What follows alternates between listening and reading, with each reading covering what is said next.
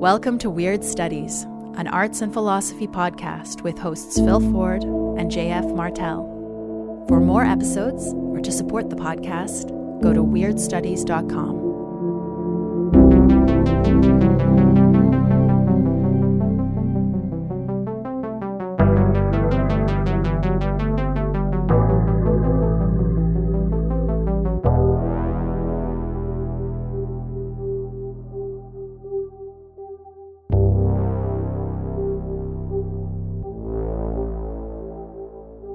Welcome to Weird Studies. This is JF.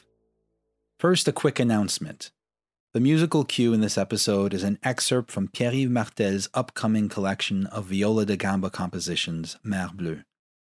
Pierre-Yves writes all the music for Weird Studies, so we're proud to get the word out on this amazing new project. Mer Bleue comes out May 1st. Please visit Pierre-Yves' Bandcamp page to download it. The link is in the show notes. Vanessa Onwuemezi's debut collection, Dark Neighborhood, contains seven short works of poetic fiction that are unlike any I've read before. In these stories, Onwuemezi pulls off a rare feat. By embracing a hard, unflinching realism, cold as the Medusa's gaze, she opens the reader to the phantasmal, often nightmarish depths of human existence. At the same time, her stories contain scenes of such humanity and tenderness that I felt powerfully the true indomitability of hope and love. Rarely have the human and the inhuman danced so intimately with one another as they do in these strange tales, to use Robert Aickman's appellation. For this episode, we chose to focus on the title story. Dark Neighborhood is set in a vast encampment, one might say a refugee camp, only the border these refugees are hoping to cross isn't a political one, its high wall lined with floodlights and single gigantic gate notwithstanding, it is a border between worlds. Quote, the gate is painted black. Steel is the metal most likely. In sheets bolted flush, layers of paint flake away to reveal yet more layers of black. We stand most of the time facing the gate, and we sleep with our heads towards the gate, always looking ahead of the gate, closed. What lies on the other side of the gate is literally and figuratively beyond us.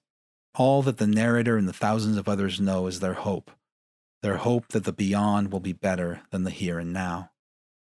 As Phil says in the conversation that follows, Dark Neighborhood will no doubt find a place in the most selective canons of weird literature. It is a story that invites and resists interpretation, a dream of darkness and light to which the only proper hermeneutic response is a kind of aesthetic surrender, a lingering, a waiting. We hope the episode will inspire you to get a copy of Onwuemezi's book from Fitzcarraldo Editions if you haven't already. We also hope it'll inspire those of you who are still out there waiting at the foot of that other black gate, the Weird Studies Patreon gate, to cross over. Unlike the gate in Onwuemezi's story, this one is always open, Admittance can be as cheap as one American dollar a month. And don't be intimidated by the darkness beyond. It's nice here, we promise. Our light may be different from the light you're used to, but your eyes will adjust. As we read in the epigraph to Onwuemezi's book, courtesy of top tier patron Zarathustra, night is also a sun. So come, gather your meager handful of coins and step through. We are waiting.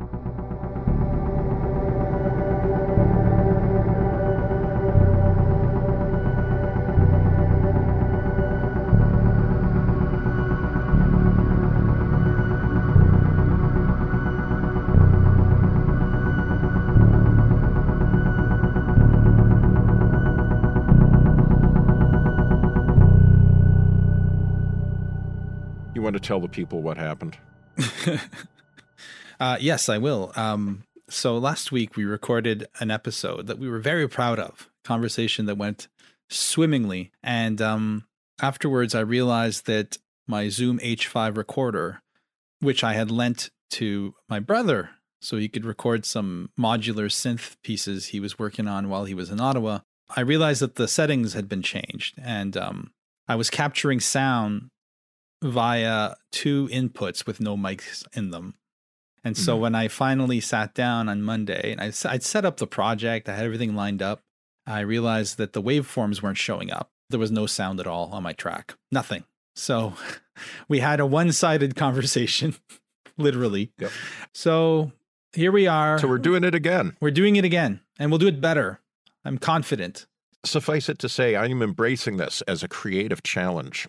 And I can think of nothing I would rather take a flyer on, uh, a bold shot in the dark, trying something new, than with the story that we're talking about today Dark Neighborhood.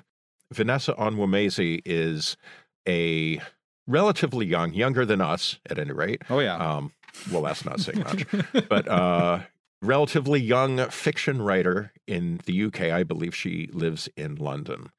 And her first volume of short stories, Dark Neighborhood, is published by Fitzcarraldo Editions in a beautiful uniform blue backed edition. When I say uniform, I mean like when you look at Fitzcarraldo editions, they all kind of look the same, sort of. They all have that gorgeous blue paper cover with a simple, dignified typeface on the front. And you said, and I remember this in our earlier recording, that you love that kind of publication. Uh, French publishers often go for that uniform look. Yeah. Almost as if the publications are journals in a series, like in a serial publication. Yeah, I never thought of it that way, but yeah, I love that. Gallimard does that. I uh, believe Olympia Press. Yeah. But in any event, I'm getting a little bit off track here, focusing on the minutia of the actual physical book. But um, I do like a book that feels good in the hand, that is enjoyable to slip in a pocket and take around with you. Yes. And if you are looking, dear listener, for just such a book, I can recommend no book more highly than Dark Neighborhood. Not only for its design, because of the content.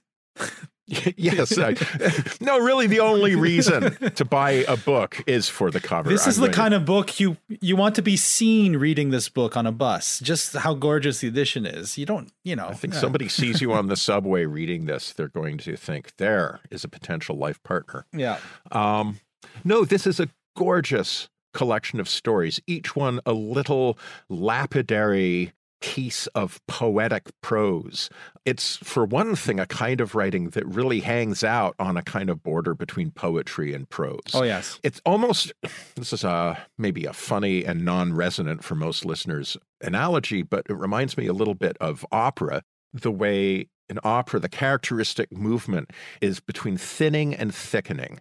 The thinning is where the amount of intensely musical material dries up a little bit in preference to the story. So when the story starts moving, people's singing becomes a bit more speech like, and the uh, instrumental accompaniment tends to thin out a little bit. And then in moments of more intense emotion, it's as if the music thickens around those points. The action slows and the emotions of the character become more intensely expressed through the melody and through the Oh, that's the, that's the, good.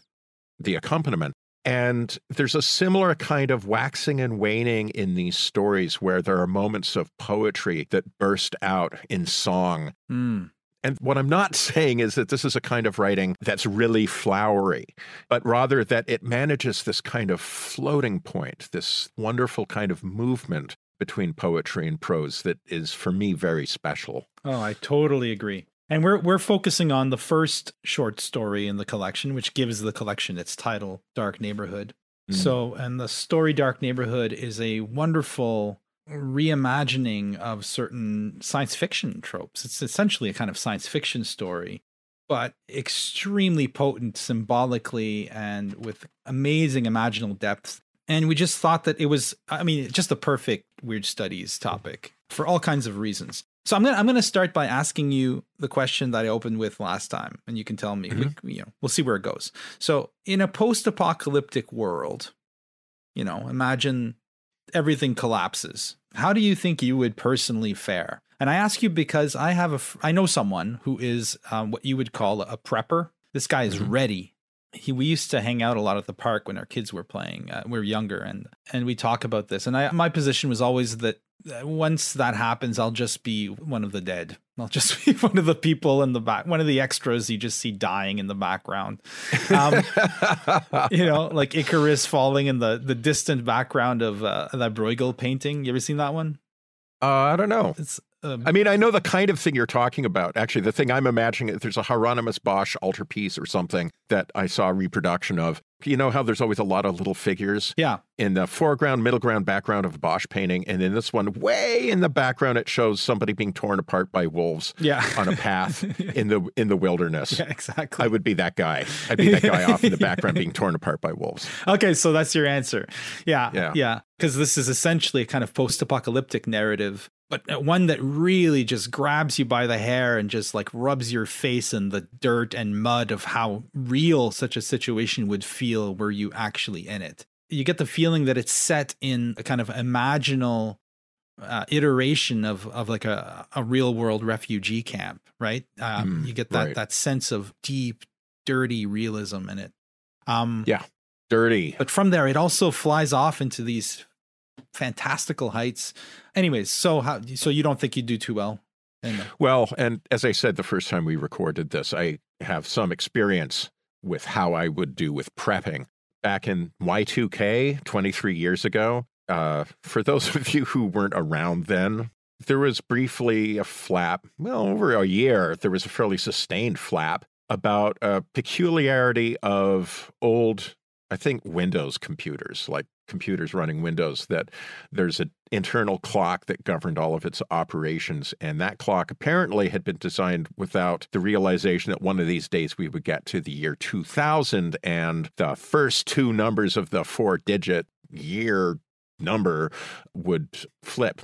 And so this was forecast to cause all kinds of problems. And this was it was a long time ago. But even then, that was the beginning of ubiquitous computing, where computing is embedded in fucking everything. Now even things like clothes. yeah, And so everybody was worried that come Y2K, the year 2000, when all the clocks turned over, you know, airplanes would fall out of the sky, that sort of thing. And, and that basically all civic infrastructure would dissolve and we would be reduced to the level of subsistence living.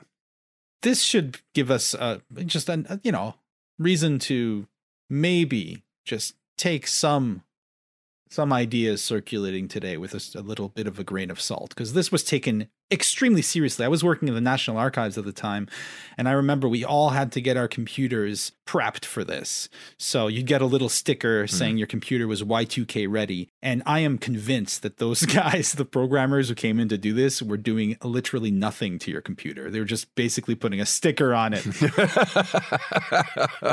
it's a good hustle. Nice work if you can get it. yeah. But anyways, you you you you got a little nervous about it last minute, well, right? you know, I was just not paying attention to it, but there was someone in my life who was kind of beating the drum pretty steadily, like gave me a book on the subject and like how, you know, this is the most serious shit ever. And if you're not ready, you're an idiot. You got to prep. And uh, it got to me like one afternoon. I flipped out for one afternoon. I was like, "Oh my god!" And at, I, and I went out to the grocery store and bought canned goods. But I the canned goods it was for one thing, pathetically inadequate. It wouldn't have helped for more than a day or two. And for another thing, also, I, I just randomly grabbed cans. Like, and so like years later, we were moving house, and Helen's like, What's up with all these cans of apricots? Why do we have these? of all things, that was what I felt I had to grab canned apricots. I don't even eat apricots, I don't like them. Neither do I. They're incredibly gas inducing, I've found. which is of questionable utility in the apocalypse, right? Recently, uh, Leslie and I started watching that show, that the, the current big HBO hit, Last of Us. And I don't really like the last the Last of Us, but I do love the sequences where you see our world abandoned. You know, our world vacated. Mm. I love that type of thing. Actually, Um, I'm with you on that. I dig that. Yeah, but usually, you know, they they'll, they'll kind of just gesture at that and then move on and just ruin their own work with plot, as we mentioned before. That's true. And I will say this about Dark Neighborhood. It's not ruined by a whole lot of plottiness. I mean, No, I mean, there is no. a story, but it's not there's a story, but it ain't plot. To return to that distinction from our Spirited Away episode. It's not, but I do love the aesthetics of an abandoned world, a world in which you still have commodities, but you have no means of production. That's a curious thing. So, Yes. like if you, if you yeah, like uh, you read um, Marx's writings on the commodity, really interesting stuff, and he often has to resort to religious or even occult language to really get to the heart of what he's trying to communicate in Capital. And one of the things he says is that the commodity he he, ta- he has a little section about commodity fetishism. And he's like the commodity functions as a fetish because the labor, the work that went into creating the commodity is somehow absorbed into the commodity such that it exists independently of the actual process of creating it. So it has a kind of mystical character. And what you have in a, an apocalyptic fiction is the things that we now to us are just regular everyday things. Like the story begins with an inventory of such things. And I'll, you read it last time. I'll, I'll just quickly read it this time.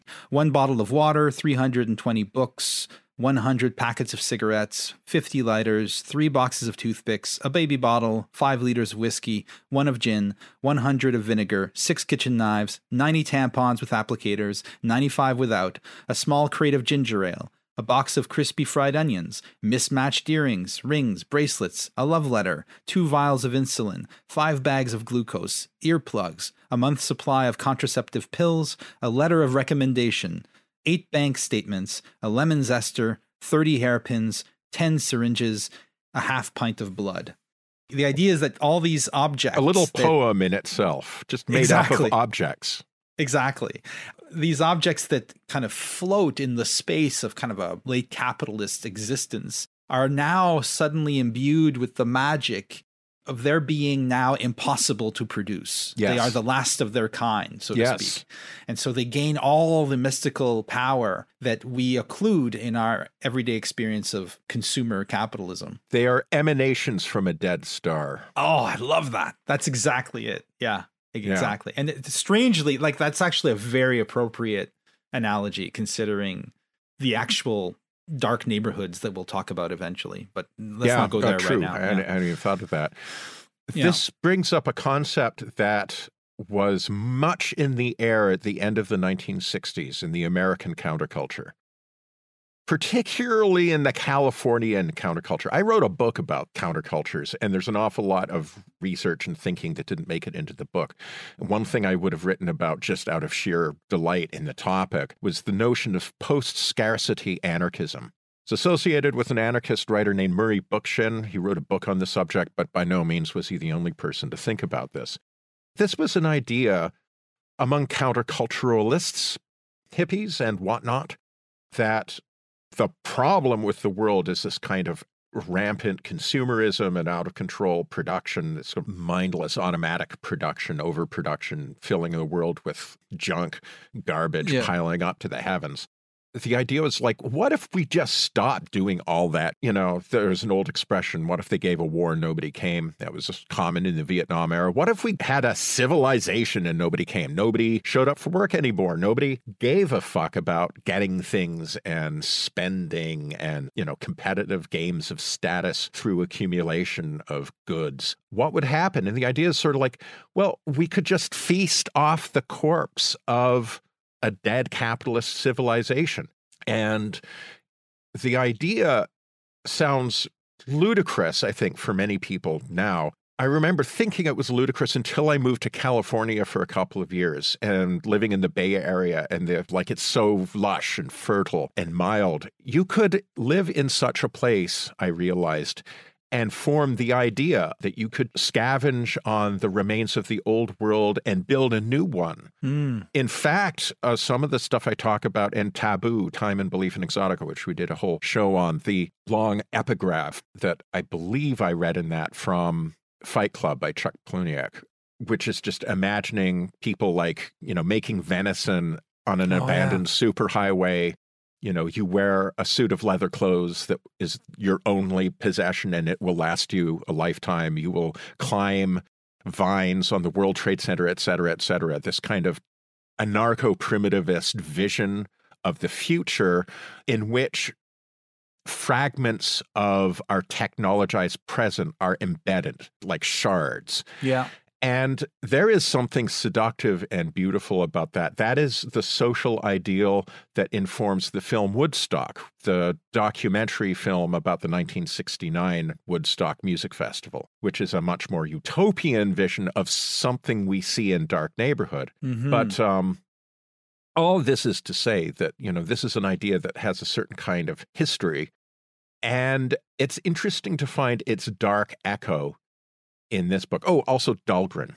Dhalgren also Oh, yes, absolutely. strongly informed by ideas of post scarcity anarchism.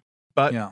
these ideas are prevalent enough in the age of the high counterculture that it's become a trope, perhaps, something that is in our narrative DNA in the early 21st century. And it resurfaces here in a distinctly weird form. Oh, absolutely. In a kind of consummate form, I'd say. Like, Yes. So, what is the story briefly? Um, the setting is central.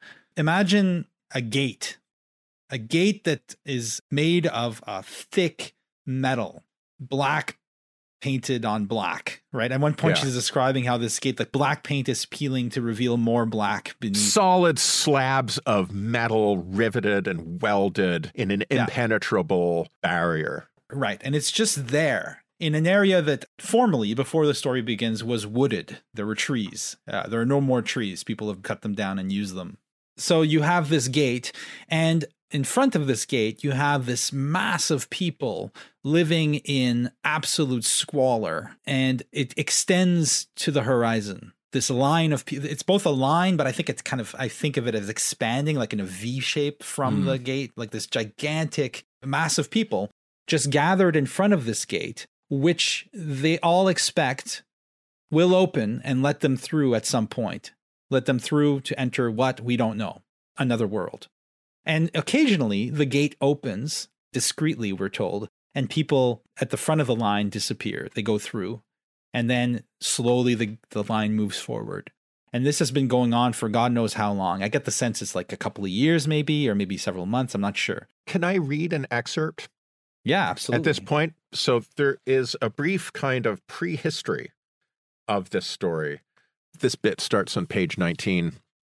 This is incidentally coming right after a passage that I know we will want to return to, an important passage. Not only is there a metal gate and a wall that is seemingly impassable because apparently nobody gets the idea of trying to climb up over it. There are also floodlights mounted on top of the wall, and the floodlights are of extreme intensity and they're on 24 7. There are floodlights high above us, illuminated both day and night, erase the moon, intensifying the sun. No child born here will ever know the moon waxing, or its smile that wanes to a slither of silver. New moon, the cold half moon. To live in a world filled with light is like being slowly erased, no longer knowing down or up, yes or no, day or a true night. Light upon light is darkness. That's a kind of remarkable passage right there. The Uh-huh. light upon light is darkness. I know we're going to want to return to that. Let's bookmark that. Yeah. Yes. But right after that, he starts reminiscing about where and when the gate showed up. Well, we don't get a sense of where. We're never told, you know, what country we're in or whatever. He here is the narrator. It's a Right. first person narrative. And There's no name. So we're just there's call him yeah, the narrator. Yeah. correct. First time I heard the gate speak, human voice crackling through speaker system. It seemed genuine as we rapped our fists on metal door of it. It that had appeared this day I mention, blocking our path on a cold walk home. I have a good friend in your position, it said. Nobody should have to go through what you're going through, it said. We take your concerns very seriously. Now, I should pause to point out that this is something the gate does. Every now and then, a loud voice emerges from speakers mounted on the gate with utterances, various mysterious and disconnected Cryptic. utterances, Yeah. cryptic utterances. But uh, in any event, and these are the very first of those utterances, I asked it to be specific. Who is this friend? And what happens to them next? Shouting in the direction of the speaker. Okay, I'm going to jump over a little bit. He talks about meeting somebody who says we should be reasonable and wait. I had no words for the dense feeling in my stomach. It didn't deserve expression just then. I decided to sit and rest in place, amongst a crowd of people trapped on the path that came to be known as the way through. And we remained reasonable people as the next hundred, then thousand people bedded down in the following nights, as the first trees were felled for firewood, the first tooth was pulled, a baby was born, gunshot fired. Yes, is my answer to all that. And still, a yes. I rest in place, bathed in the hellish acid lemonade, watching my head roll over the moving sky in this eternal waiting room, only one magazine to be found. Our salvation on the other side of the gate seems assured, we hear long cries of bliss from over there that say, Hold on, just a few days more. And uh, just to complement that wonderful passage, there is that line that we made much of last time there. This is a little earlier in the narrative. In the beginning, we checked our phones constantly. So mm. he's remembering the early days. We checked our phones constantly, of course, for the time, for the news, but batteries die, and one by one the lights go out. One by one, you care none more about time take in the sun and try to forget that your life has become a waiting and you realize that your life was always a waiting. And uh, this theme, this idea of waiting, waiting for what? Waiting for the miracle to come is Leonard Cohen. That's a wonderful song by Leonard Cohen. I love that song. Waiting for um I sounded like Trump there. It's the best song. Uh, yes, you sounded exactly like Trump. it was most alarming. Although I'm not sure Trump is much of a Cohen fan, but maybe, who knows? So uh, the idea of, of this is a story about waiting. It extends or expands waiting into its own kind of substance. Whereas waiting yes. is usually seen as an interstitial state. Now waiting is the ontological state uh, yes. in which all the story develops, right? It's as if you imagine some kind of waste time. We talked about this too the idea that we conceive of such time as waste, unproductive time, time that's not given over to a productive activity, but in preparation for being given over to a productive activity. So, this idea of expanding that little bit of waste time into all of time, as if in waiting in line at the grocery store somehow became the totality of your life. That's one of the things that this story is playing with. Yeah, exactly. A kind of purgatorial time where you're just waiting to get to the next bit. It reminded me of um, the opening of Esslin's book, Theater of the Absurd, which is about, in part, about Samuel Beckett and Ionesco and uh, Jean Genet, you know, the kind of early 20th, mid 20th century theater of the absurd. And Esslin begins his book, the introduction, with an account of a presentation of Samuel Beckett's Waiting for Godot, which is certainly similarly about waiting, a production of the play that took place in a high security prison in the US, the San Quentin Penitentiary. So, no live play had been performed at San Quentin since Sarah Bernhardt appeared there in 1913. Now, 44 years later, he writes, the play that had been chosen, largely because no woman appeared in it, was Samuel Beckett's Waiting for Godot. I'll just keep reading what Esslin writes because it's Please. interesting. No wonder the actors and Herbert Blau, the director, were apprehensive. How were they to face one of the toughest audiences in the world with a highly obscure intellectual play that had produced near riots among a good many highly sophisticated audiences in Western Europe? Herbert Blau decided to prepare the San Quentin audience for what was to come he stepped onto the stage and addressed the packed, darkened North Dining Hall, a sea of flickering matches that the convicts tossed over their shoulders after lighting their cigarettes. Blau compared the play to a piece of jazz music, quote, to which one must listen for whatever one may find in it. In the same way, he hoped there would be some meaning, some personal significance for each member of the audience in Waiting for Godot. The curtain parted, the play began, and what had bewildered the sophisticated audiences of Paris, London, and New York was immediately grasped by an audience of convicts. As the writer of Memos for a First Nighter put it in the columns of the prison paper, the San Quentin News, quote, the trio of muscle men, biceps overflowing, parked all 642 pounds on the aisle and waited for the girls and funny stuff. When this didn't appear, they audibly fumed and audibly decided to wait until the house lights dimmed before escaping. They made one error. They listened and looked two minutes too long and stayed, left at the end, all shook. Excellent. And I just love that the appropriate, the ideal audience for this high modernist, you know, uh, experimental play were the convicts at the San Quentin Penitentiary who knew all too well what it means to live in awaiting, to know that your life is awaiting. And I feel that she's capturing that affect here, right? Yeah. Yeah. What is such a life? Well, I mean, the life that Onwuemezi imagines seems, I mean, I've never been in prison, thank fucking God. Uh, I don't think I would last a day. But it seems to me that what she is imagining is very much the very hard edged world of prison. There yeah. are so many ways that what is tenderest and most delicate in the human soul is just trampled underfoot.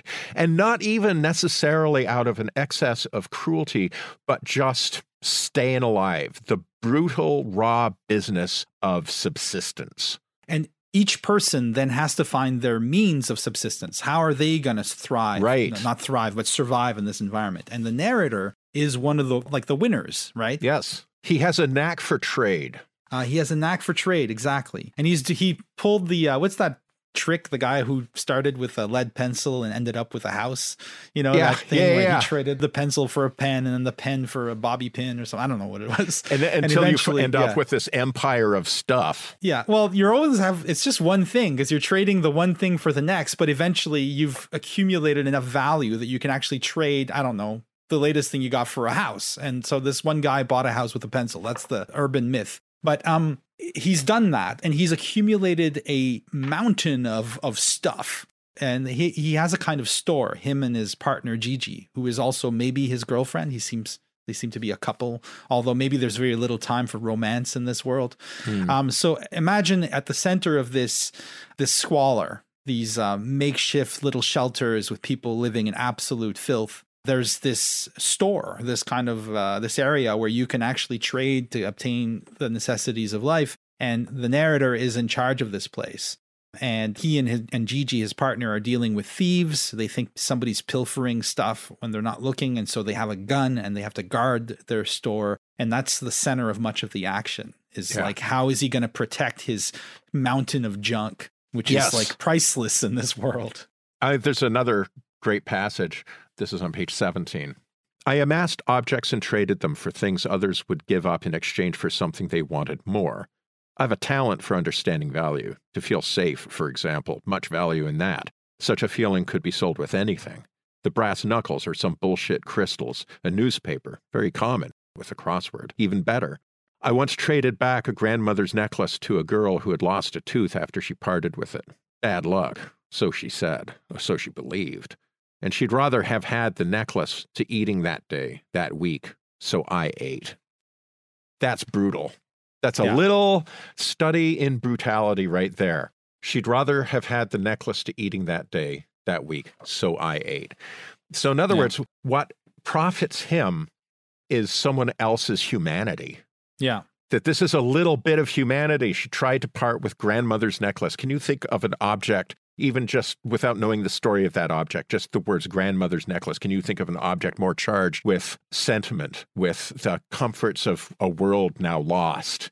Obviously, this is something that makes humans human is our ability to care about things like that that don't have that kind of material Mm-hmm. payoff, right? Things like art or love, all of these things that are hunted to extinction in the neoliberal age, Yeah. all those things that don't have a readily identifiable cash value, where even attempting to find a cash value demeans them. But fuck it, in this world, if you have such a sentiment in your heart that there is an intangible value to grandmother's necklace, that works out well for me. Your sentimentality means food in my belly. And there is something very harsh and Darwinian about that. But, you know, he is near the front of the line, doing quite well, all things considered, in this world. Yeah. And it's through this kind of like hard, uh, hyper masculine self reliance, right? That's what allows him to thrive. Yeah. I will point out in, in passing, by the way, something you said in our earlier recording, which I think is quite true and worth mentioning. Onwuemezi is very good at writing men. She is, uh, not just in this story. I was really moved by that reading the various stories in this book. Um, Right, yeah. How her deep, deep sense of empathy with all kinds of people is really something. It's Yeah. a, a capacity to inhabit other selves. So he's got this heap of junk, and uh, the story, like the plot, so to speak, starts when his old friend Stevie shows up, saying he lost a ring, and um, he needs uh, this ring to give to his fiancee because you know he's fallen in love. He's somewhere else in the camp, but he comes over and he's like, "I've lost my ring, and I'm wondering if it's turned up in your stuff." But of course, the narrator knows full well that this is a lie. That Stevie's just trying to get a ring for free, but he plays along. Stevie is obviously working an angle. He's like, "Oh yeah, I lost my ring. Maybe you have it," which is on its own plausible because, as uh, the narrator says, most things that people lose eventually end up in his storeroom. But he figures out really quickly that Stevie never lost a ring. Mm-hmm. He's bullshitting. He just doesn't have enough to get a ring for his girlfriend so he can marry her, and he's trying to work a rather lame hustle. And this guy is uh, he's not a total animal. In fact, when Gigi dies, sorry, splot, uh, splot, spoiler, plot spoiler, spoiler. Spoiler. um, it just occurred to me you can rhyme plot spoiler and pot boiler. Boiler plot. When I um, eventually uh, launch my rap career, I will make use of that knowledge. exactly. Put But, in uh, your little notebook. Yeah. Yeah, but right. this guy is, you know, actually his humanity comes out when Gigi dies with the gun that they use to warn off potential thieves. They don't even know how to use it, they don't understand it, they've never fired it. And then, of course, it's like Chekhov's gun. We're introduced to it like on page two or something, and you Mhm. know that it's going to come into play later. And of course, it does. Gigi is accidentally shot, a glancing flesh wound, but it infects, and she dies of gangrene. And when the narrator is looking for a place to bury her and finds a place to lay her down, a kind of magical place, a place that sort of somehow shouldn't exist, that is not dirtied and defiled by all the people waiting, but a quiet and shaded place, he lays her down. This is a impressive thing. I was rereading this story again. And by the way, this is a rereadable story. Necessarily, Hmm. we've had to reread it because we're having to record this episode twice. But the story just moves me more deeply each time I read it. Yeah. The way Onwuemezi writes his walk back to like several kilometers back to his store alone after leaving Gigi is so beautiful and sad hmm and so economically and indirectly gives us this sense of cosmic loss to this man. He's not just a cold, heartless man of trade, but at the same time, he is a cold, heartless man of trade. Yeah. And when his friend Stevie tries to hustle him for the ring, he makes an interesting decision, which is he allows Stevie to pick out a really nice ring and then says, Let's go. I, I need to take a piss. And there's one place in this whole huge area where people can go to pee and poop. And it's just this waste pit that's run by a, bunch of sadists that like to see people slip and fall in and muck around in the piss and shit. It's an awful, awful place. I kind of, even the, like animals avoid it. But if you, a little detail, if you defecate or urinate in somebody's place where they live, they will probably kill you. So Yeah. however loathsome the waste pit is, that's where everybody goes.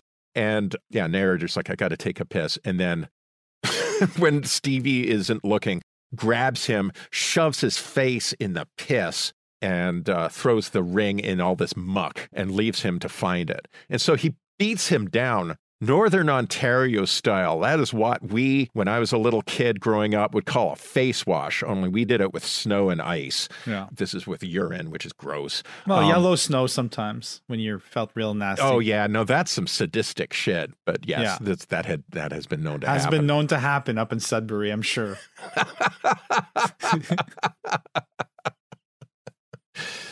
yes, but I I found that calculation interesting. I'm like, I'll let you have the ring, but I got to beat your ass. That's your payment.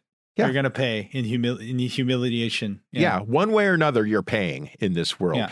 But there is a, at least a little bit of kind. It's like he recognizes, like, well, the guy's in love. What are you going to do? You Got to give him a ring. Yeah. and you got to give him a face wash. So just a a, a realist. Uh, just a He's very much a realist. Another of of, like great little detail of a basement, and there's so many of them, is when it rains. Okay, so there's Oh, no yeah. longer any trees because people cut them all down for fuel. And so as a result, obviously erosion problems. Um, at one point, the heavens just open up with a massive deluge. And it reminded me of the part of Woodstock, the film Woodstock, of course, part of the event that Woodstock captured, where similarly there was an enormous deluge that turned Milgram's Beanfield into a, a swamp, uh, just a muddy pitch. Yeah. And apparently it was absolutely fucking disgusting and filthy. And there was broken glass all through there. Lots of people got hurt. It was, you know, unsanitary. You don't see that in the doc, though. No, but you hear about it from people who were there and, and yeah. reminiscing.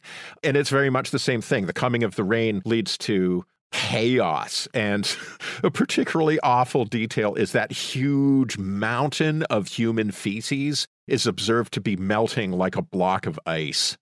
Ugh. in the rain and all of the human waste that has been roughly contained in this one place. The rain just washes all of this filth into a sludge that covers the entire area. No escape. And narrator is a very practical fellow and immediately he's like, okay, well, we have to secure our stuff. And so he's, you know, figures out how to shelter it. And then he wants to make sure that the filth doesn't damage anything valuable. So he's careful to put all the literary books down at the bottom. yeah. All the literature goes at the bottom. Yeah. Uh, again, a wonderfully observed little detail of the depths of debasement that obtain in this world of waiting. It's a world of waste, waste time, waste lives.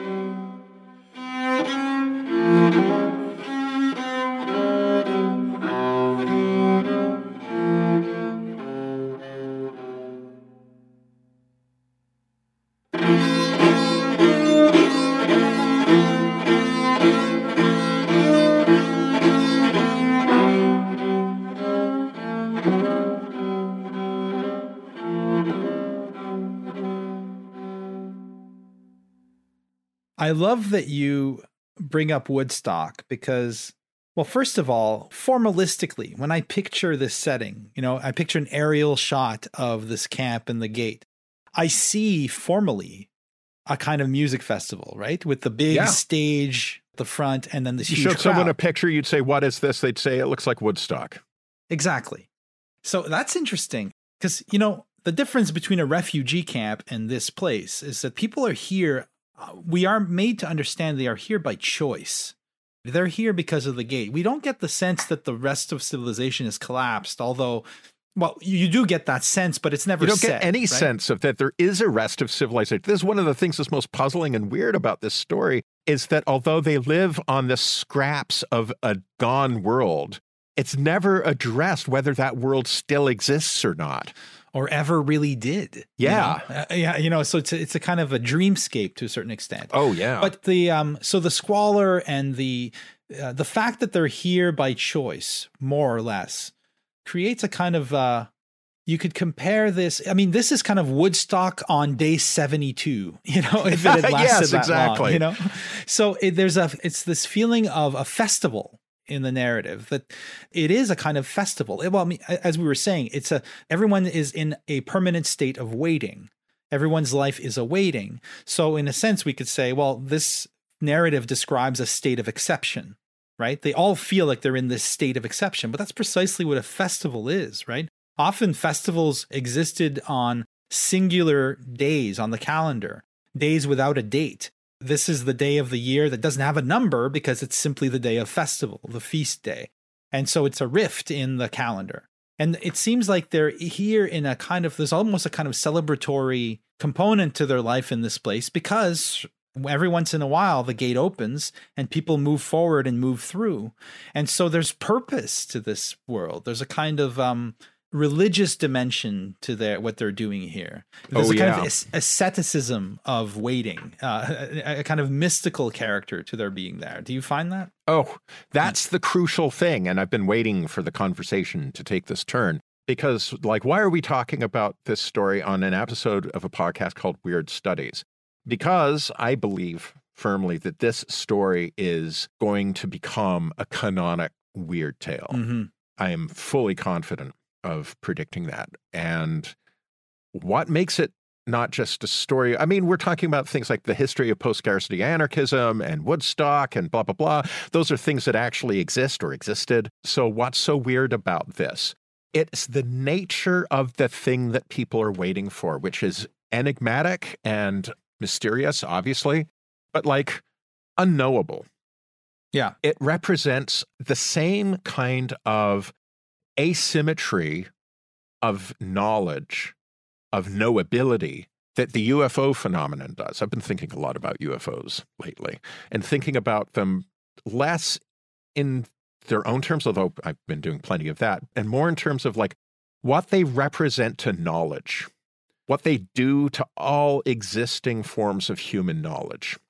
And something about UFOs is that they set up a highly asymmetrical I don't know if that's the word I want, but it's the first word that occurred to me. A highly asymmetrical state of knowledge. There's a phenomenon, it is observable, it is in no way predictable. You can't make things repeat such that you could test things, which is a basis of scientific method. You are left with scattered indications that are possibly performative, like they're possibly there in order to leave a certain kind of impression, or possibly not. We can't know because we are all the way over here on the other side of a gate, an impassable, seemingly impassable gate, or maybe sometimes the gate opens up and lets some people in. So we have something that presents to us little more than the enigma of its very existence. Yeah. And what do, and what do you do with something like that? it's an index of what in my um that essay I wrote on on Stranger Things, there, reality's analog. It's an index of ontological strangeness as opposed to an epistemic or epistemological strangeness, right? Something that's Mhm. epi- something that's epistemol something that is epistemologically strange is something that is strange for us for now. If we had more information, it would cease to be strange. Sasquatch. Sasquatch turns out to be a big ape that lives in the woods of North America. Well, once we've captured one, that strangeness disappears. We just Right. have another type of ape.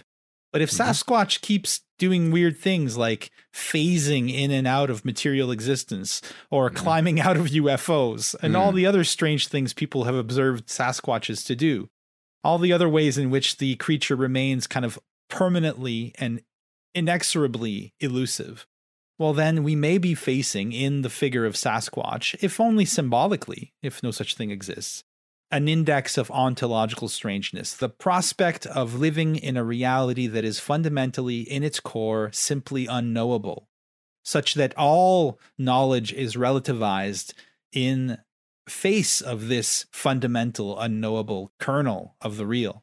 And that's what the gate gives us. Now, you could read this story very allegorically and saying, well, in a sense, she's just describing life in late capitalism. We're all accumulating junk. We all do that to forget the fact that we're all waiting. And what we're waiting for, the gate, well, the gate is death. And we don't know what lies beyond. And it's so you can re- you can give a, mm. I think, a very kind of pregnant and not irrelevant allegorical reading of the text. I don't sure. want to limit it that.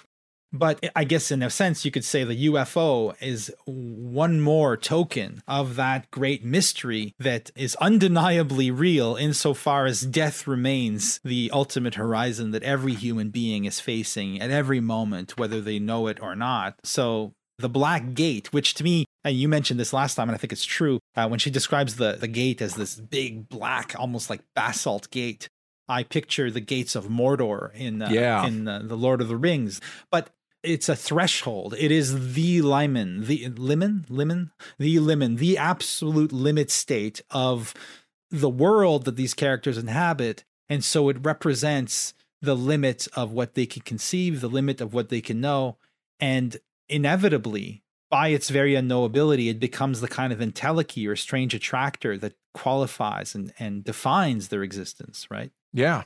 One little detail of that that I loved the way that the gate manifests and expresses the limits of our knowing is in the utterances that it makes from time to time. Oh, yeah. Love those. So, like early on, when Stevie first shows up at the store, the gate suddenly says, um, Love is the hardest thing to do. And I love the little description of that radio tone, air shake, and a flock of quiet birds, gray striped, strange curled beaks, flee from the shrubbery, rough, ugly bark is suggesting that everyone gets very quiet when the gate speaks, such that you can hear the birds, right? Everyone listens. Yeah. yeah. Some kind of ridiculous, Stevie says, and looks around like casting judgment on all but unseen fragments of dust. And what Stevie goes on to say is like, you know, once that phrase starts going through the crowd by word of mouth, you know, like maybe only the people close to the gate can hear it. People further away hear something garbled, and it becomes like a huge game of telephone as the phrase travels from ear to ear until it reaches the unknowable depths of the waiting crowd. And uh, Stevie's like, yeah, you know, it'll transform out of recognition. And then it does. Like, as the narrator is walking around, he can hear echoes of the original phrase, love is the hardest thing to do, turns into, you should bury your dead. And that itself, like if you wanted to look at this as an allegory, perhaps it has been given to human beings to receive occasional divine revelations, the burning bush appearing to Moses and whatnot. The history of religions does show us exactly this game of telephone as the words get twisted around and mixed up with other things until it becomes impossible to recapture or feels impossible to recapture that original kernel of meaning. Yes. Yes. And the question is always is there something there to recapture? Is there a wisdom? Is there a meaning here? First of all, the practical question can we find out what it is? But even if we are skeptical of that, was there ever anything there to begin with? And this is the UFO enigma as well. Is there something really there? Yeah. A meaning at the heart of this phenomenon. Sorry, dude. I'm say. reminded of, no, no, I'm reminded of uh, I've just found out that this is not actually Charles Fort, but uh, someone who wrote a book about Charles Fort early on and kind of encapsulated Fort's thought in this sentence, but it, it has since been attributed to Fort. Perhaps there is a universal mind, but must it be sane? Oh, right? that's John Keel. And, now, John Keel is quoting Fort in his book. Oh, but eh, if, yeah. Oh, yeah, okay, but I if, get it. But Sorry. then I did some research, and Fort never yeah. said that. Okay. So it's, it's, it's a perfect example of what we're oh, talking yeah. about. That's true. Oh my god. So oh. in in this story, our narrator is quite close to the gate, so he can hear at least you know yeah. from what we can see, he can hear what the gate is saying. But what the gate is saying is inscrutable. Yeah. The first thing it ever says to him, you read it earlier, is, "I have a good friend in your position." Nobody should have to go through what you're going through. We take your concerns very seriously. So it starts in the first person. I have a good friend. Who? Who is this talking to me through the gate? Yeah. And, and we take your concerns very seriously, Who's which is a, a classic. Yeah, it's, it sounds like a corporation suddenly talking, or some kind of group. Like the automated Yeah. voice that pops on when you're on hold for a long time. Your call is very important very to important us. to us. Exactly. Then later on, it says, you know, uh, love. Uh, what is it? Love is the hardest thing to do. Um, we're already later- we're already forgetting the exact Yeah. wording. yeah, exactly. yeah, but I'll, I'm just flipping through the the story and reading these utterances. So rest in place, pass through in good time. So Hmm. word of encouragement. Don't think for yourselves. We can think for you. Deaths are permissible when there is no hope. Hmm. The solution is elsewhere. Think freedom and be free. think freedom and be free. I love that. It's Yeah. some, I don't know. It sounds like Buddhism. There Um, might there might be something to that, or it might be bullshit. These utterances are so beautifully crafted. Yeah, it's just like exactly. to be. I wish God, I wish I had literary ability like that to craft a perfect sentence hovering on the edge between profundity and vacuity. Yeah, I know. And this is what this story is about. This is why you're absolutely right, I think, to think that this deserves a place in the canon of weird literature, because it is confronting us with a perfect symbol of the weird as such, you know? Yep. And of and of, of a character trying to wrestle. And what I love about this character is his devotion to the gate, right? Because he was one of the first to stop and start the wait his devotion to it. So a very strong religious impulse in this character. Indeed. A, a feeling and a yearning for transcendence, and yet also a very strong attachment to the things of this world. Such that at the end, when the gate finally opens up after Gigi has died and he is now called, he it's his turn to go through, he can't leave his stuff behind. He starts grabbing stuff, and his new friend, whom is, who's referred to only as the neighbor in the narrative, is telling him, "You won't be needing that stuff where we're going." He's like, "Oh, I'll just take a few things, right?" Which he So- instantly drops anyway because there's you can't hold on to it and it gets crunched underfoot. the throng of people, yeah, he ends up losing. It's a wonderful ending. We'll get to it, but um, Yeah. Oh yeah, such a great ending. and the weirding effect in this story goes way beyond simply the figure of the gate. For instance, there's a really interesting exploration of the images of light and darkness in the play, uh, in the play, in the story. Well, the story's called Dark Neighborhood, and this is a reference to an area or a set of areas that we actually don't get to see in the story. Towards the end, the narrator makes friends with someone he just calls the neighbor. So it's this guy with three teeth who's living next door. And this guy helps him take care of Gigi as she's dying. So they grow quite close during that time. And this guy is different. He's a traveler. He's he's um the neighbor has explored the vast encampment and has seen things. And he's actually even made a map of the territories. Um, this is the narrator talking about this. Quote, he shows me a piece of paper, a line twisting through a valley of little stars, dotted over the whole thing, except in certain patches. A map, he says. What are these stars? I say. He says that they're the lights of people. And there are no people here? I point at the empty patches. Yes, there are people, he says, but those neighborhoods are dark. No lights there, no light to see. Black? Deeper than black, he says. Impossible to avoid them. You only know you're in one when it's dark, forwards, sideways, and back. And the people wait in the dark? Their voices descend on you, he says, his eyes two lumps of coal. A sound like cacophony of beetles crawling over each other, clicking armors, exoskeletons. But listen careful, and you'll hear that it's the echoes of their thoughts. It's too easy to follow a thought deeper, deep into darkness. I was lost a long time. I could sell them torches, batteries, and candles, says the narrator. No point. No bodies, heads or torsos, only the glinting flash of teeth and eyes. Illusions. Their thoughts, only thoughts. When I ran, I touched nobody, and nobody touched me. Only the thoughts that followed me out. He sucks his thumb. What do you make of that? I love that part. It is so deeply eldritch, right? This- Mysterious. this strange and disturbing moment of real sheer horror. I'm picturing something like some of the, I guess, some of the rings of hell in Dante, where all that you have is, or limbo or something, where all what people exist only in the form of their discarded thoughts swirling in this vast maelstrom of darkness. It's just like really like effective. like they're dried husks of thoughts clicking against one another as they whirl together in these idle pinwheels like the shades of the dead in, in ancient mythology in Greek mythology, or right? the clicking just- the clicking and rustling of insects in that opening scene from David Lynch's Blue Velvet.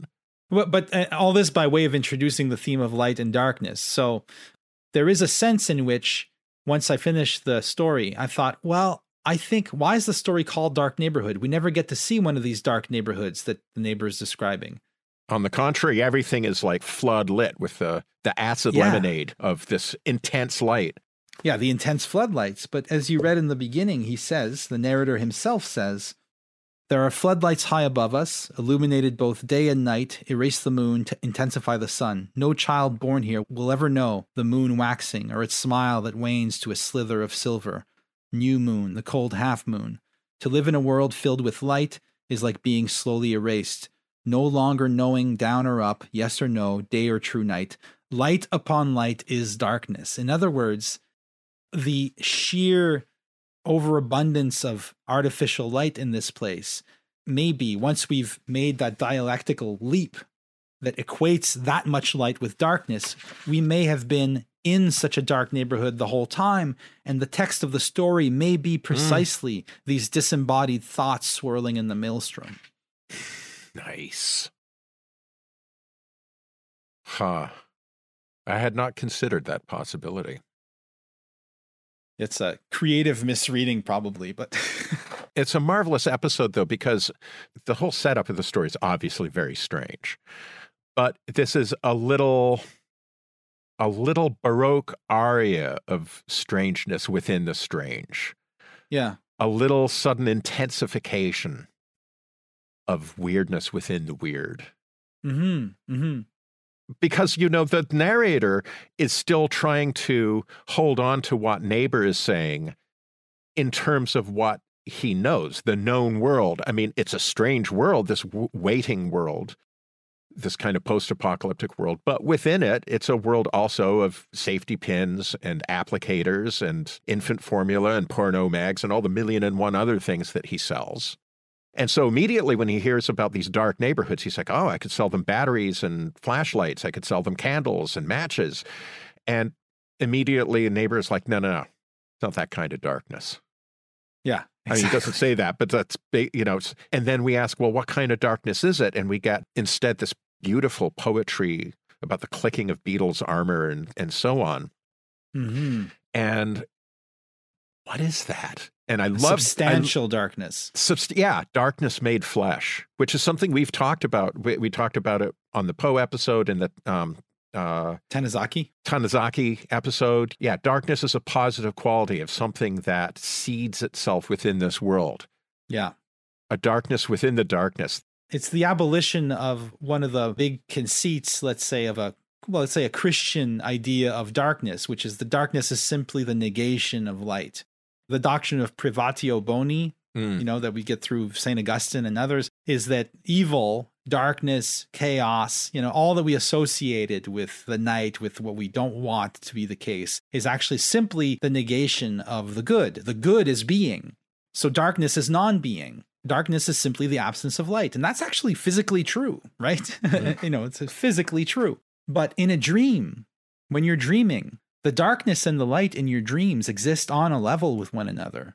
The hmm. shadows in your dream are not caused by the lack of by by something obscuring the source of your dream light. It's simply just pure shadow. Oh, that's such and a so to, to, to be restored to the imaginal is to be restored to a kind of manichaeism of light and dark. And another thing i've just noticed is that at the very end when he finally does go through the gate and i know that you have great things to say about that what he sees through the gate are his own eyes right the narrator he sees his own eyes looking back at him and that's precisely what uh, the neighbor says you can see in the dark neighborhood is the eyes and teeth of people Hmm. so is he entering that darkness at the very end is that what we're being told i don't know it's it's Hmm. i don't want to overinterpret the story because it works without being interpreted like Yes. a dream does Yes.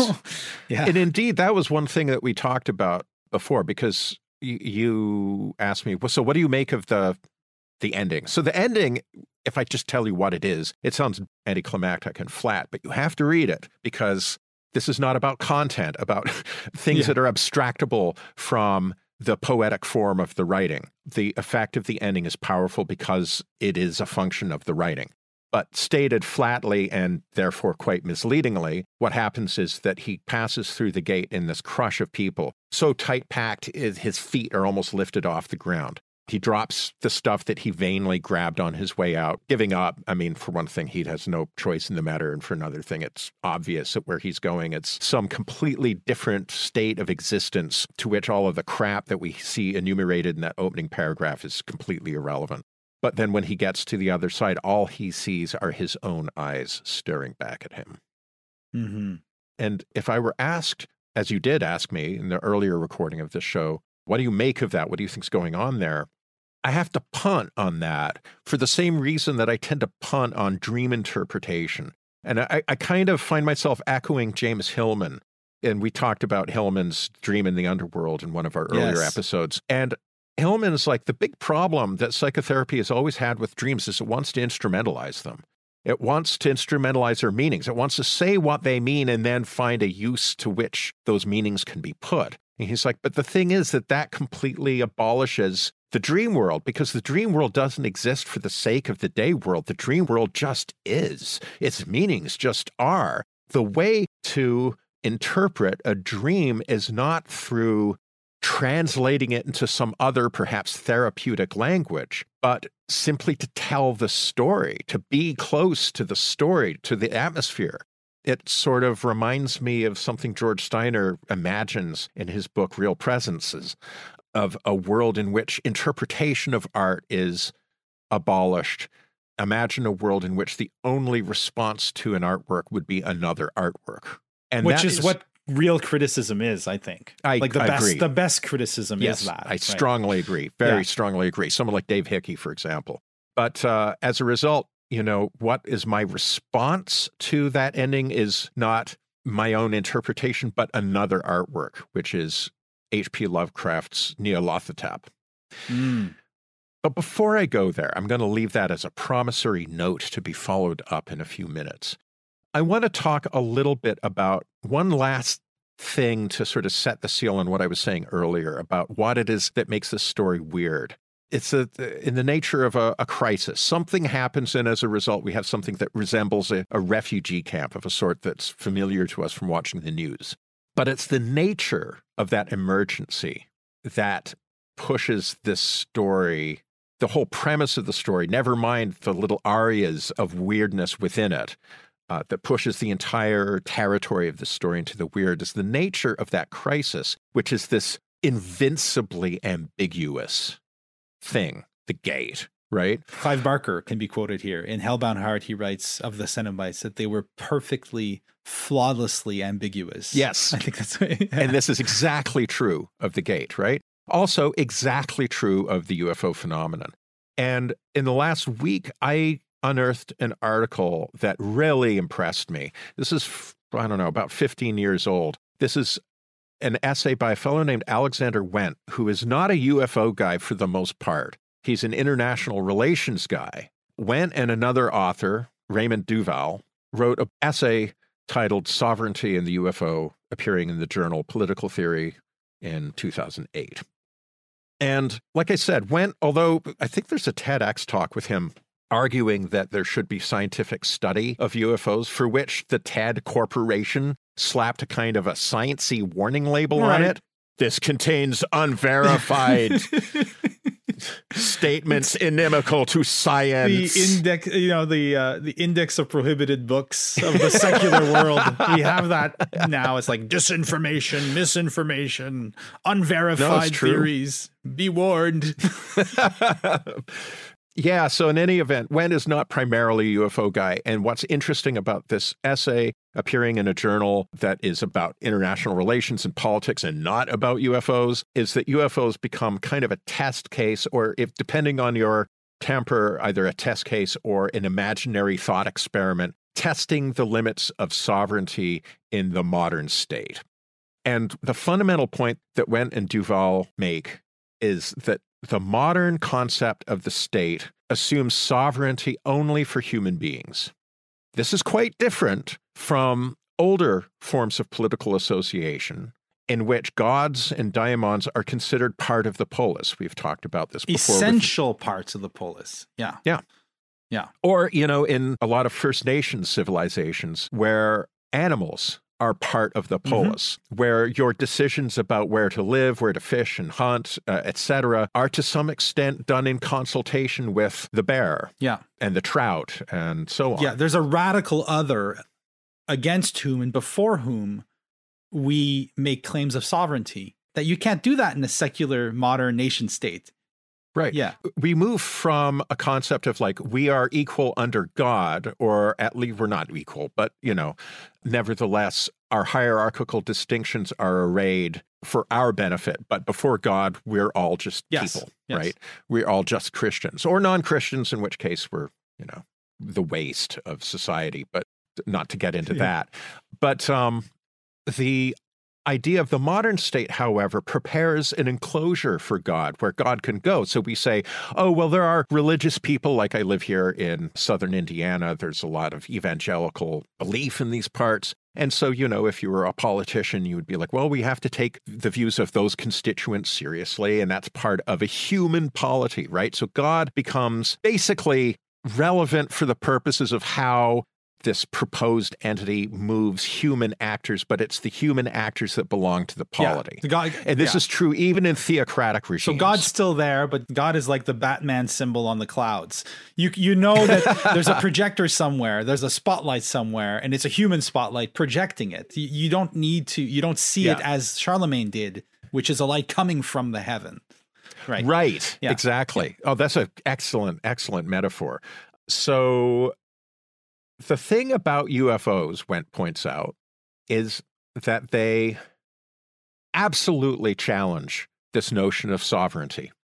Because here are beings that we can't do what we do with animals and God. We might say, sure, animals are intelligent, animals are sentient, but even if we decide we're going to agree with Peter Singer and assign them a voice in our polity, it's human beings that decide that, right? Yeah. Again, you're reiterating the sovereignty of the human by saying humans must give these rights to animals. You're still maintaining the right. absolute sovereignty of the human.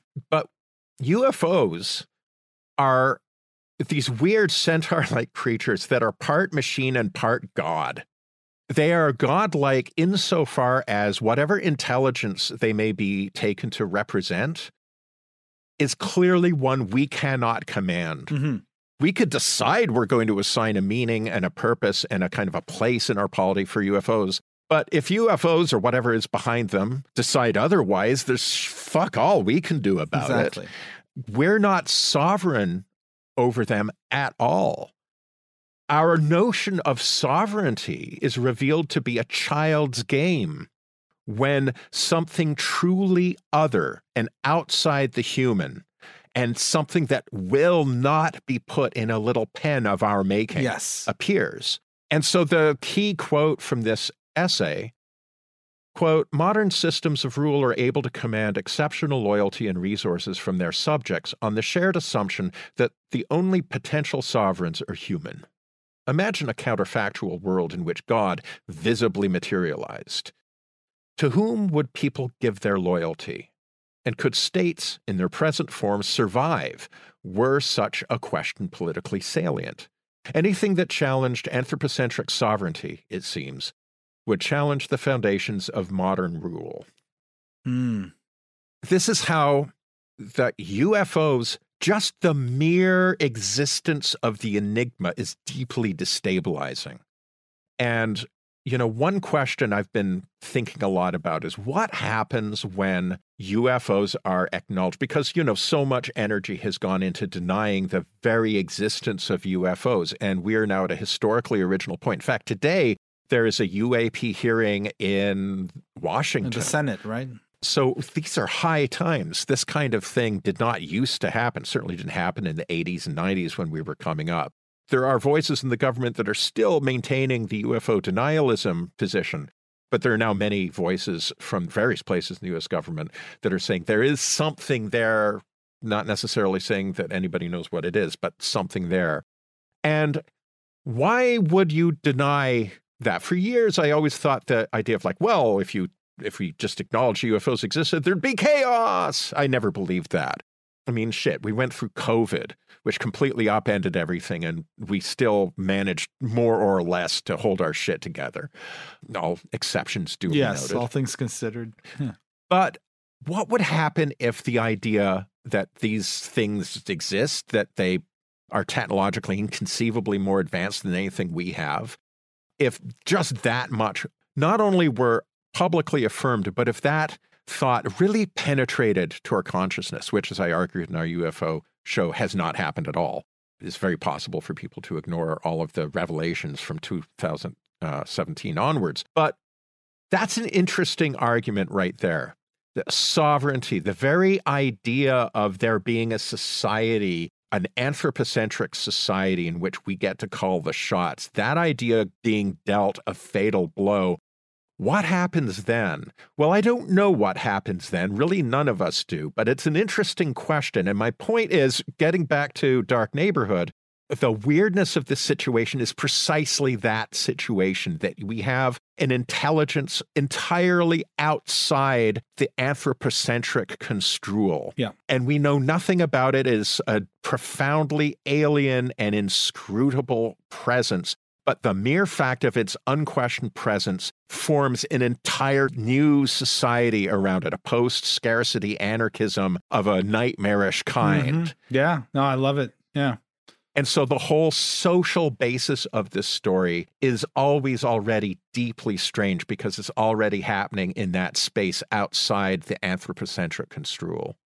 Oh, love it, love it. Yes, it's this is strangely, strangely apropos for me because last night I did the last of my Macbeth lectures on Eurolearning, ah. and, it, and much of it dealt with the political dimension of the tragedy of, of Macbeth, which deals, I think, precisely with this question. Because what happens in early modernity, and you really sense this when you look into the doctrine of the divine right of kings as expressed and formulated by someone like James I, right, of England, uh, who was formerly James VI of Scotland, became James I in the early 17th century. And what he does is he must promulgate a doctrine which was taken for granted in the Middle Ages, namely that the king is there by divine right.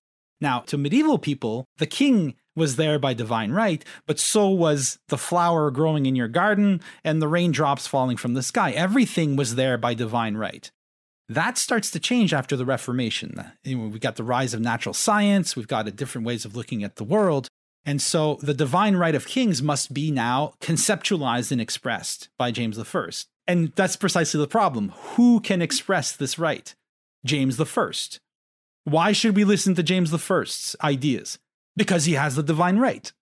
There's a, there's a fundamental equivocation in the fact it's like when He-Man says, I have the power, he's also saying, I didn't have the power till I said I have the power and now I have the power. but in saying it, you're also saying you didn't have it. So it's equivocal. James I must say he has the divine right, but that claim is only legitimate if he already has it. And that's exactly the problem of Macbeth. When Macbeth kills King Duncan, he doesn't just kill the man who happens to be king, he kills kingship. Why? Because the medieval king, Duncan is a medieval king. The medieval king existed only as the center of a network, a latticework of oaths of fealty that are only as real as the fealty, right? Fealty being the pledge of allegiance. Once Macbeth kills his own king, whom he just defended in war, he kills fealty, he kills kingship. And so he doesn't feel like he's king. Ah. So he has to he has to proclaim his kingship by murdering Banquo, by eliminating every trace of the murder, by becoming a tyrant. He must equivocate himself into a new form of kingship, which takes the form of a modern tyrant, of a modern tyranny. And I think that's a big part of what Macbeth is about. So, ha, that's interesting. Yeah, but all this to say, the state of exception we enter into with Macbeth, i.e., modernity, the secular yeah. state, the extreme uh, was exclusive humanism that Taylor details in his work. Mm, right. That's been that's now 500 years old almost that state of exception is a great waiting. And I think that the UFO, if nothing else, is the symbol of that which we are waiting for. We are Oh waiting for that- something to make us to uh, legitimize our sovereignty. But that can only be something whose sovereignty is equal or superior to ours. We really are waiting for the miracle. okay, you just served me up a marvelous segue to the place I wanted to go, which is Nyarlathotep. Oh, yeah. I, we, we stuck a pin in that. So, saying that Macbeth doesn't just kill the king, he kills kingship is quite interesting.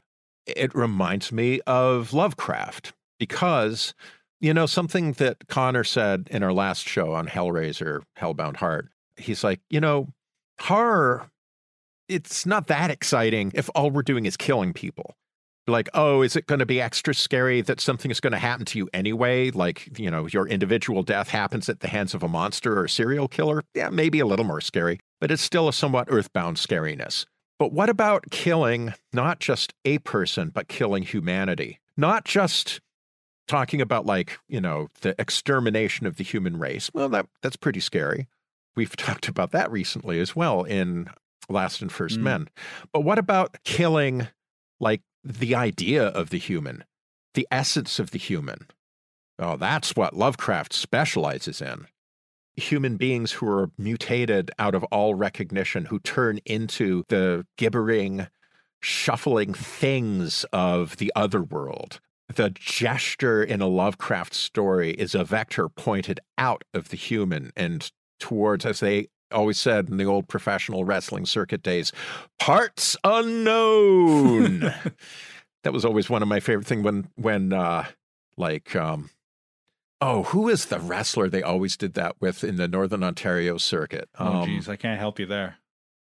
oh abdullah the butcher i remember they would be from parts unknown so anyway uh so you know killing not just the king but kingship killing not just the human but humanity this is what happens in Nyarlathotep. And Nyarlathotep was apparently a dream that Lovecraft had and that he wrote it all down upon waking. And it's an extraordinary piece. Of all of the things of Lovecraft I've read, it is still my favorite, even though in many ways it's atypical. It's so short, it's a sketch, hardly a story at all. It shares with Onwuemezi's Dark Neighborhood that characteristic I discussed at the beginning, that sort of operatic characteristic of the thickening of prose into poetry. Mm.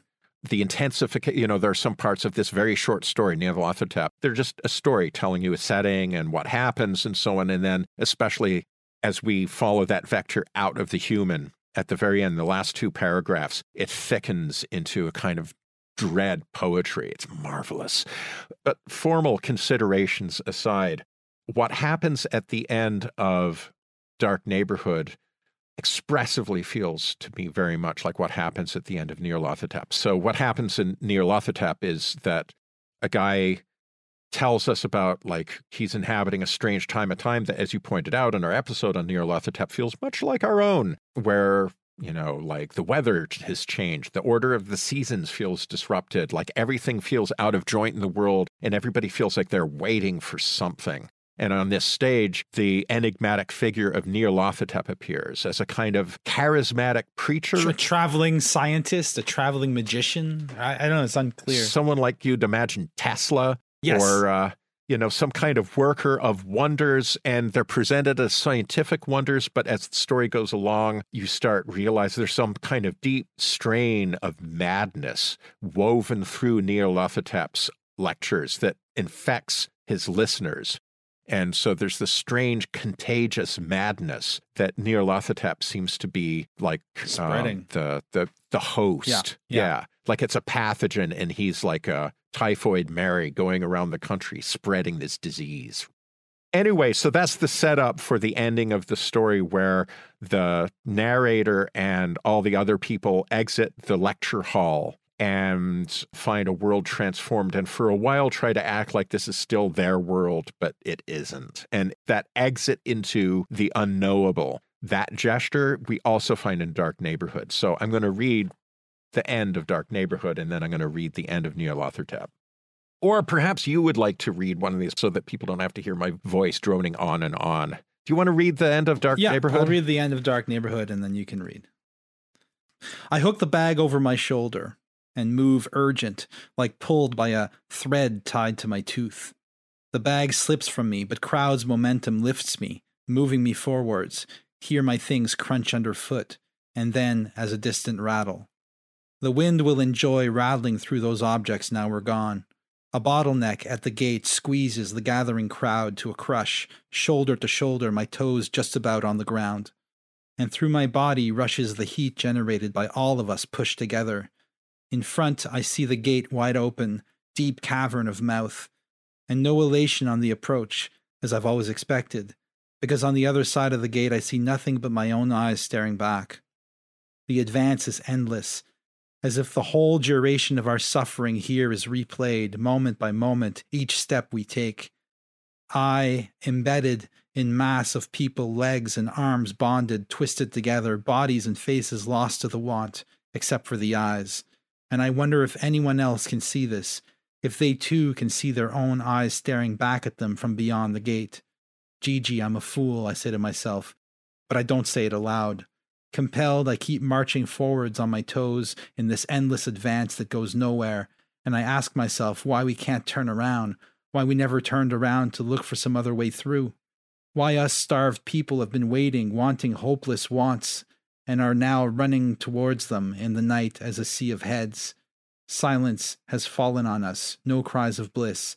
All is covered in a layer of hush as we dampen down, a fog hanging low. And I look around at the other people at the backs and sides of their heads while they are staring straight ahead, only ahead. That's how it ends. Marvelous. I feel it now that I've read it out loud. I really feel what you're seeing here the kind of echo, the kind of resonance that you're feeling with the Lovecraft story. Yeah. Yeah. Which I'm going to read rather than say anything about that ending because I do rather like the idea that the proper response to a truly original artistic stroke is another truly original artistic stroke.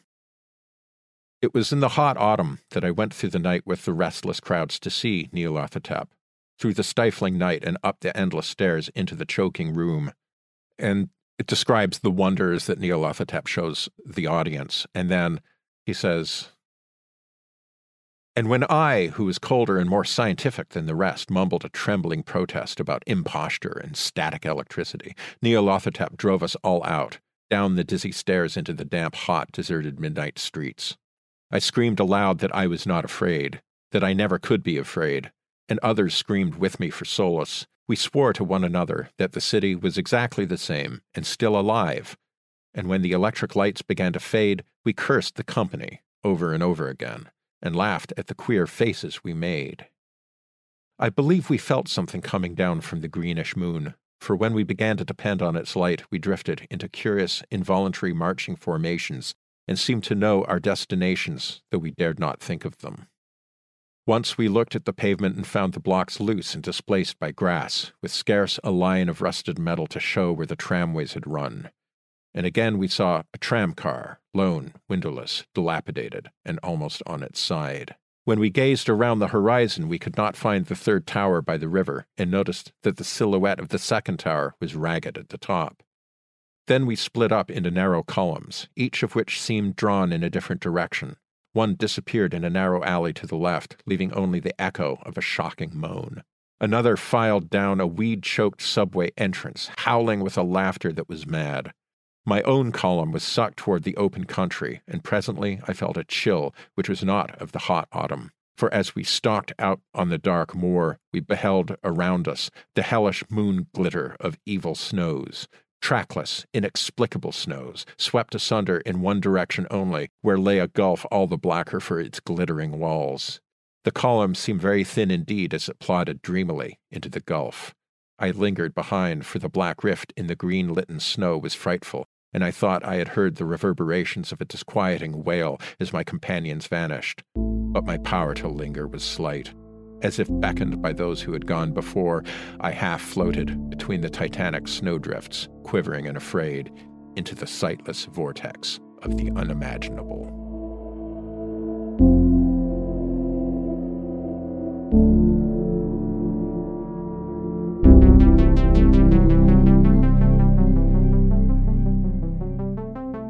If you enjoyed this podcast, consider subscribing to Weird Studies on your favorite podcasting platform. You can also follow us on Twitter, visit the Weird Studies subreddit, and of course, support us on Patreon. Music for the podcast is composed and performed by Pierre Yves Martel, and the show is made with the assistance of Meredith Michael. Thank you for listening.